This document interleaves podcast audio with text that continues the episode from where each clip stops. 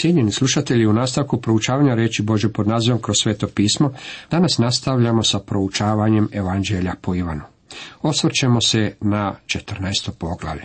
Tema glasi Isus tješi svoje učenike. Podjela biblijskog teksta na poglavlje je dobra stvar jer nam uvelike olakšava snalaženje u Božoj riječi. Međutim, ponekad je prekid poglavlja, odnosno početak narednog poglavlja, stavljen na nesretno mjesto, kao što je to i ovdje slučaj. Ono što je naš gospodin rekao na početku 14. poglavlja je nastavak onoga što je rekao Šimunu Petru u 13. poglavlju. Šimun Petar je upravo izjavio kako je voljan položiti svoj život za gospodina Isusa. Tada mu je gospodin rekao da će ga Petar tri puta zanijekati prije nego što se u zoru oglasi pijetao. Kasnije ćemo vidjeti da kad je pijetao za kukurikao toga jutra, Šimun Petar je tri puta zanijekao gospodina Isusa. Još se obraćajući Šimonu Petru, naš je gospodin izrekao riječi zabilježene u ovome poglavlju, kako bi ga proveo kroz mračnu noć nijekanja gospodina i kako bi ga doveo u ispravni odnos s Bogom. Te su riječi bile dane kao utjeha. Ovo poglavlje ostavlja u šoku mnoge ljude od vremena dok je bilo napisano pa sve do danas. Isus tješi svoje učenike. Neka se ne uznemiruje srce vaše. Vjerujte u Boga i u mene vjerujte. Ljudi diljem svijeta u ovom trenutku traže bilo kakvu utjehu. Oni čeznu za mirom u svojim srcima. Samo Isus može donijeti tu utjehu, a ovdje nam iznosi koji je temelj toga. Vjerujte u Boga i u mene vjerujte. Na grčkom jeziku ovo bi također mogao biti i imperativ, odnosno zapovjed. Vjerujte u Boga, vjerujte i u mene. Uz riječi vjerujte nalazimo i prijedlog eis, što znači u. Kad Ivan govori o spasonosnoj vjeri, usto uvijek dolazi i stanoviti prijedlog. Vjera nije neaktivna, nije pasivna, moramo vjerovati u. To je aktivna vjera, a to je pouzdanje. Ako vjerujete da će vas auto dovesti kući, kako dolazite kući? Samo vjerujući da će vas auto dovesti kući. Ne, vi toliko vjerujete tom autu da se predajete tom autu da vas dovede kući. Ulazite u njega i pouzdavate se da će vas dovesti kući. Na takav način primate i spasenje. Vjerujete u Krista, pouzdavate se u njega. Vjerujte u Boga i u mene vjerujte. Je sasvim jasna izjava našeg gospodina da je on Bog. Poznajem jednog profesora teologije koji tvrdi da Isus nije tvrdio da je on Bog. Želio bih onda znati o čemu to Isus govori ovdje u prvom stihu 14. glave Evanđelja po Ivanu, ako ne tvrdi da je on Bog. Njegova tvrdnja nam razjašnjava mnogo stvari. Vjerovati u Boga znači da niste ateist, međutim biti kršćanin znači imati osobnu vjeru i pouzdavati se u Krista. U domu oca mojega ima mnogo stanova. Da nema, zar bih vam rekao, idem pripraviti vam mjesto? Kao prvo ustanovimo što je to očev dom. Očev dom je ovaj neizmjerljivi svemir u kojem vi i ja danas živimo. Mi živimo na jednom od manjih sičušnih planeta. Mi samo smo čestica prašine u svemiru. Živimo u očevom domu. Sir James Jean prozvao je to rastućim svemirom. Prvo su ljudi mislili da su zvijezde iznad zemlje nešto nalik žaruljama zašarafljenim u vrh svemira. Zatim je čovjek počeo istraživati i onda smo saznali da se nalazimo u sunčevom sustavu, da smo jedan maleni planet koji se okreće oko sunca i da postoji još podosta drugih planeta koji putuju zajedno s nama oko sunca. Mi se zajedno s drugim solarnim sustavima nalazimo u galaktičkom sustavu. A kad pogledate na mliječnu stazu, možete vidjeti i drugu stranu našeg sunčevog sustava. Dragi prijatelji, naš je galaktički sustav samo jedan od mnogih. Kad bismo mogli otići dovoljno daleko, susreli bismo i druge galaktičke sustave po kojem naš izgleda poput nekakvog kikirikija u svemiru. Rečeno nam je da naš najbliži susjed Andromeda od nas udaljen 200 milijuna svjetlosnih godina, dragi prijatelji, mi nećemo otići u naš najbliži galaktički sustav kako bismo ujutro posudili malo šećera, jer se u tom slučaju nećemo vratiti na vrijeme na ručak. Čak i ovi galaktički sustavi nisu kraj svemira. Iza njih nalazi se ono što se naučenjaci nazvali kvazarima. Razlog zbog kojeg ih astronomi nazivaju kvazarima je taj što je to njemačka riječ i njome se želi reći da ne znaju što je to. Pronašli su ih pomoću radioteleskopa. U Engleskoj imaju izuzetno velike teleskope i pomoću njih su pronašli da iza kvazara postoji druge stvari. Za njih još ne znaju što je to, pa su Britanci izmislili vrlo zanimljivi naučenjački termin blopovi. Tako ih oni nazivaju blopovima. Mi jednostavno ne znamo koliko je velik naš svemir. Možda je taj svemir beskrajan. Ako postoji beskonačni svemir, onda mora postojati beskonačni Bog. Možda nas Bog tjera u kut kako bismo mi konačno priznali da on ipak postoji. Naš je gospodin rekao, u domu moga oca postoji mnogo stanova. Mislim da se na Isusovom licu pojavio veliki osmijeh kad je to rekao. On je onaj koji ih je stvorio i znao je koliko mnogo ih ima.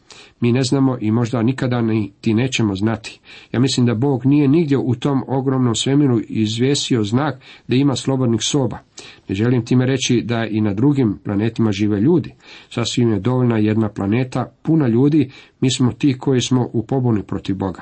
Bilo kako bilo, mislim da je ovaj ogromni svemir ispunjen stvornim inteligentnim bićima koja gledaju na ovu malenu zemlju. To je razlog zbog kojeg oni vide nešto jedinstveno u svemiru. Oni znaju nešto o Božoj mudrosti, o njegovoj osobi i o njegovoj sili. Međutim, oni ne znaju ništa o njegovoj ljubavi tako dugo dok druga osoba trojstva nije stišla na zemlju i umrla na križu. Bog je tako ljubio svijet da je dao svog jedinorođenog sina na ovoj zemlji, postoji očitovanje Bože ljubavi. Vi i ja mislimo da smo vrlo vrijedni. Ja ne želim nikoga vrijeđati, dragi moji prijatelji, međutim znate li da ljudski rod nije vrijedno spašavati. Bog bi nas vrlo lako mogao izbrisati s ove zemlje i sve započeti iznova. On bi svojom riječi mogao izbrisati ovu zemlju i nas iz postojanja i ništa ne bi nedostajalo u svemiru. Međutim, time ne bi pokazao svoju ljubav. Time bi pokazao pravdu i pravednost, ali ne i ljubav. Bog nas ljubi.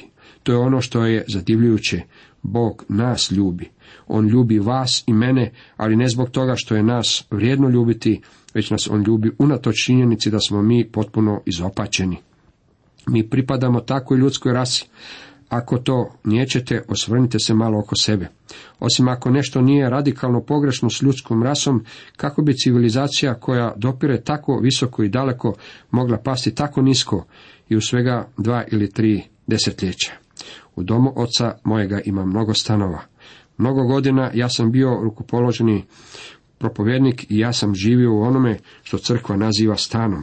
Živio sam u prvom stanu prije nego što sam se oženio. Bilo je to veliko mjesto u kojem bilo 14 soba, a kad je dan bio svetao, moglo se vidjeti strop u dnevnoj sobi. Bilo je hladno i ja sam živio u jednom kutu sobe blizu vatre. Kad mi netko govori o stanu u nebu, ja se stresem. Grčka riječ je mone, što znači prebivališta. Isus je rekao da je ovaj ogromni svemir ispunjen prebivalištima ili mjestima u kojima se može živjeti. Da nema, zar bih vam rekao? Ovdje gospodin Isus stavlja svoju reputaciju u pitanje i vi mu ili vjerujete ili mu ne vjerujete. Idem pripraviti vam mjesto. To je istinu predivno. Ovaj ogromni svemir ispunjen je mnogim mjestima, pa ipak on je otišao pripremiti mjesto onima koji su njegovi. Ja sam rekao da mislim kako je svemir ispunjen inteligentnim stvorenjima. Ivan je vidio neka od njih u knjizi otkrivenja i bio je zadivljen. Rekao je da ih ima tisuću puta deset tisuća. Zatim je vidio još njih i dodao je još tisuću tisuća. Mi se bavimo s veličanstvenim Bogom. Čovjek može pogledati na milijune ljudi u svijetu i pitati se hoćemo li biti izgubljeni negdje. Međutim, Isus pripravlja mjesto za sve nas koji pripadamo njemu. Nitko ne može doći na to mjesto osim nas. Prije mnogo godina jedan moj susjed bio je jedan od ljudi koji su radili na leći od pet metara na teleskopu Mont Polomar. Bruseći prvu leću, mislim da su pogrešili za milijunti dio milimetra. Kad su je konačno dovršili, stalno sam ga ispitivao što su ugledali. Na koncu mu je dosadilo moje zapitkivanje, pa me uputio zašto sam toliko zainteresiran. Pa rekao sam, vi imate veliko oko usmjereno u prozor kuće moga oca, ja bih želio znati što vidite, jer Isus priprema mjesto za mene tamo gore. Kad odem i pripravim vam mjesto, ponovno ću doći i uzeti vas k sebi, da i vi budete gdje sam ja. To je prvi put u Bibliji da se spominje da će Bog uzeti nekoga s ove zemlje da ode na mjesto koje je on pripremio. To je bila jedina nada starozavjetnih svetih. Bog Abrahamu nikada nije obećao da će odvesti na neku zvijezdu. Bog mu je rekao da će njegovo potomstvo učiniti brojnim poput zvijezda. Međutim, obećanje Abrahamu bilo je da će mu Bog dati trajni dom ovdje na zemlji. Nada starog zavjeta bila je u postojanje kraljevstva na ovoj zemlji u kojem će vladati mir i pravednost. To je ispunjenje Božeg cilja za ovu zemlju. Ja osobno mislim da izraz kraljevstvo nebesko znači vladavinu Boga nad ovom zemljom. Bog je rekao da ja kralja svog postavih nad Sionom svojom svetom gorom. To je vječni Boži plan i on bez zapreka, kompromisa ili zaustavljanja sve sprovodi prema tome da svog sina postavi na prestolje nad zemljom. To će biti nebesko kraljestvo. To je Božji zemaljski cilj, to je nada staroga zaveta. Učenici su bili zapanjeni Isusovom izjavom da će uzimati ljude, započinjući s apostolima s ove zemlje da budu s Kristom na mjestu koje on za njih pripravlja. To je prvi put da se to spominje, međutim nije i posljednji. Pavao je o tome govorio u prvoj Solunjanima četiri, kako će sam gospodin doći s neba s povikom. Njegov će glas nalikovati zvuku trube i glasu arhanđela. On će doći kako bi pozvao one koji su njegovi. Mrtvi u Kristu ustaće prvi, a zatim će oni vjernici koji su u to vrijeme još živi, bit će podignuti kako bi se susreli s gospodinom u zraku. Tako ćemo zauvijek biti s gospodinom u miru kojeg je pripravio. Ivan u otkrivenju 21 nam govori kako će grad, to jest Novi Jeruzalem, sići od Boga s neba. To će biti novi grad, novi koncept urbanog življenja, dragi moji prijatelji, i to je mjesto u kojem će vjernici od apostola na ovamo pribivati za vječnost. A kamo ja odlazim, znate, put.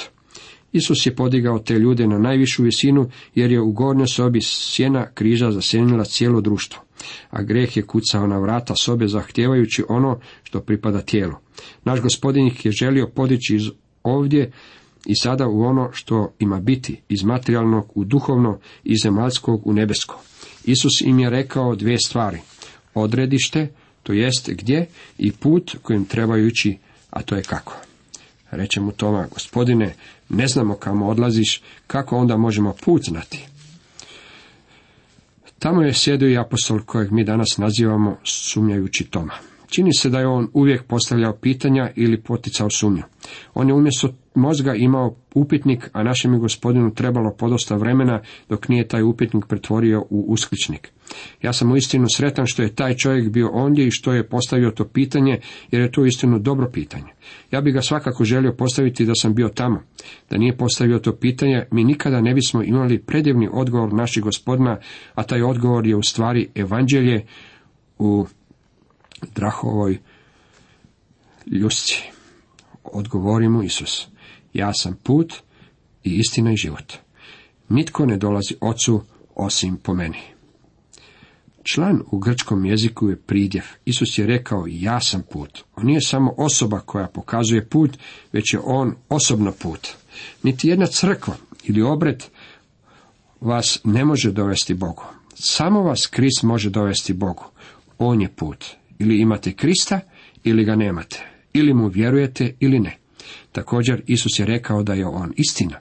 On je rekao da govori istinu, iako čini i to. On je istina. On je standard za istinu, sami temelj istine. On je također i život. On je izvor života za najniži oblik života od najveće duhovne visine življenja. Nitko ne dolazi ocu osim po meni. Isus je ovime učinio slijepe ulice od svih kultova i izmova. On je rekao da jedini put Bogu vodi kroz njega. To je dogmatična izjava. Prije mnogo godina jedan student mi je rekao da ne voli Bibliju jer je ispunjena dogmatičnim izjavama. Ja sam se složio s njime u tom. On je izdvojio ovaj stih i rekao, to je dogmatična izjava. Ja sam odgovorio svakako. Međutim, jesi li zapazio da je karakteristika istine dogmatičnost? Istina mora biti dogmatična. Imao sam učiteljicu koja je bila najdogmatičnija i uskomislena osoba koju sam ikada susreo.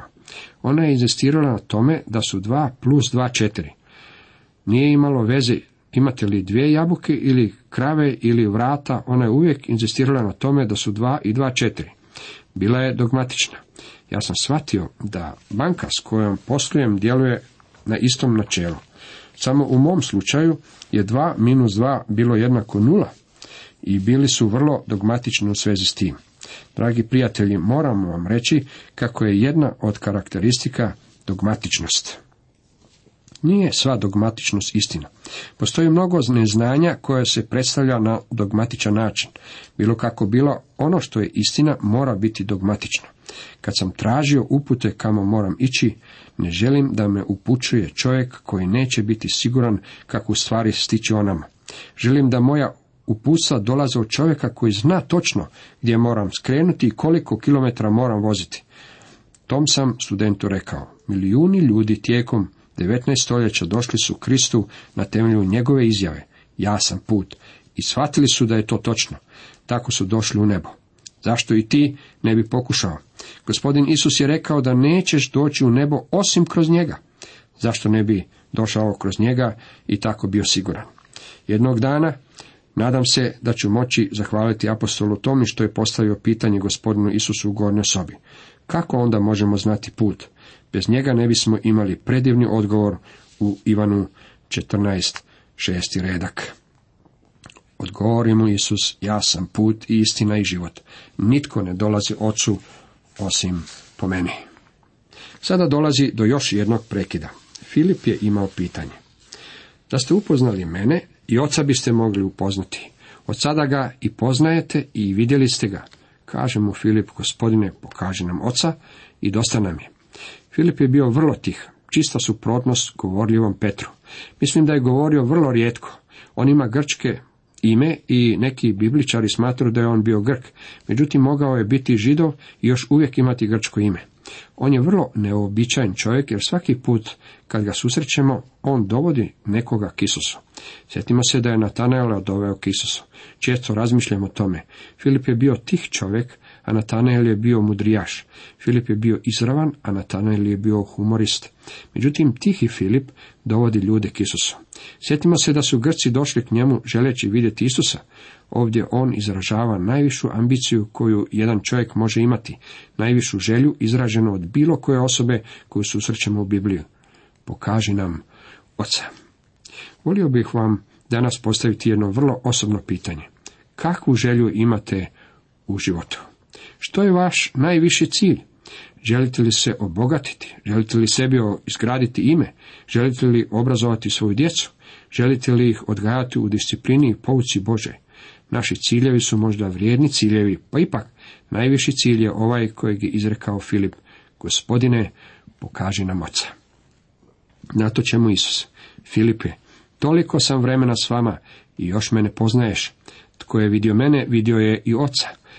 Kako ti onda kažeš, pokaži nam oca. Filip je iz starog zavjeta znao da je Mojsije vidio Božju slavu i da je Izaija imao viđenje Božje slave. Ja ne mislim da bismo Isusov odgovor trebali otumačiti kao prijekor.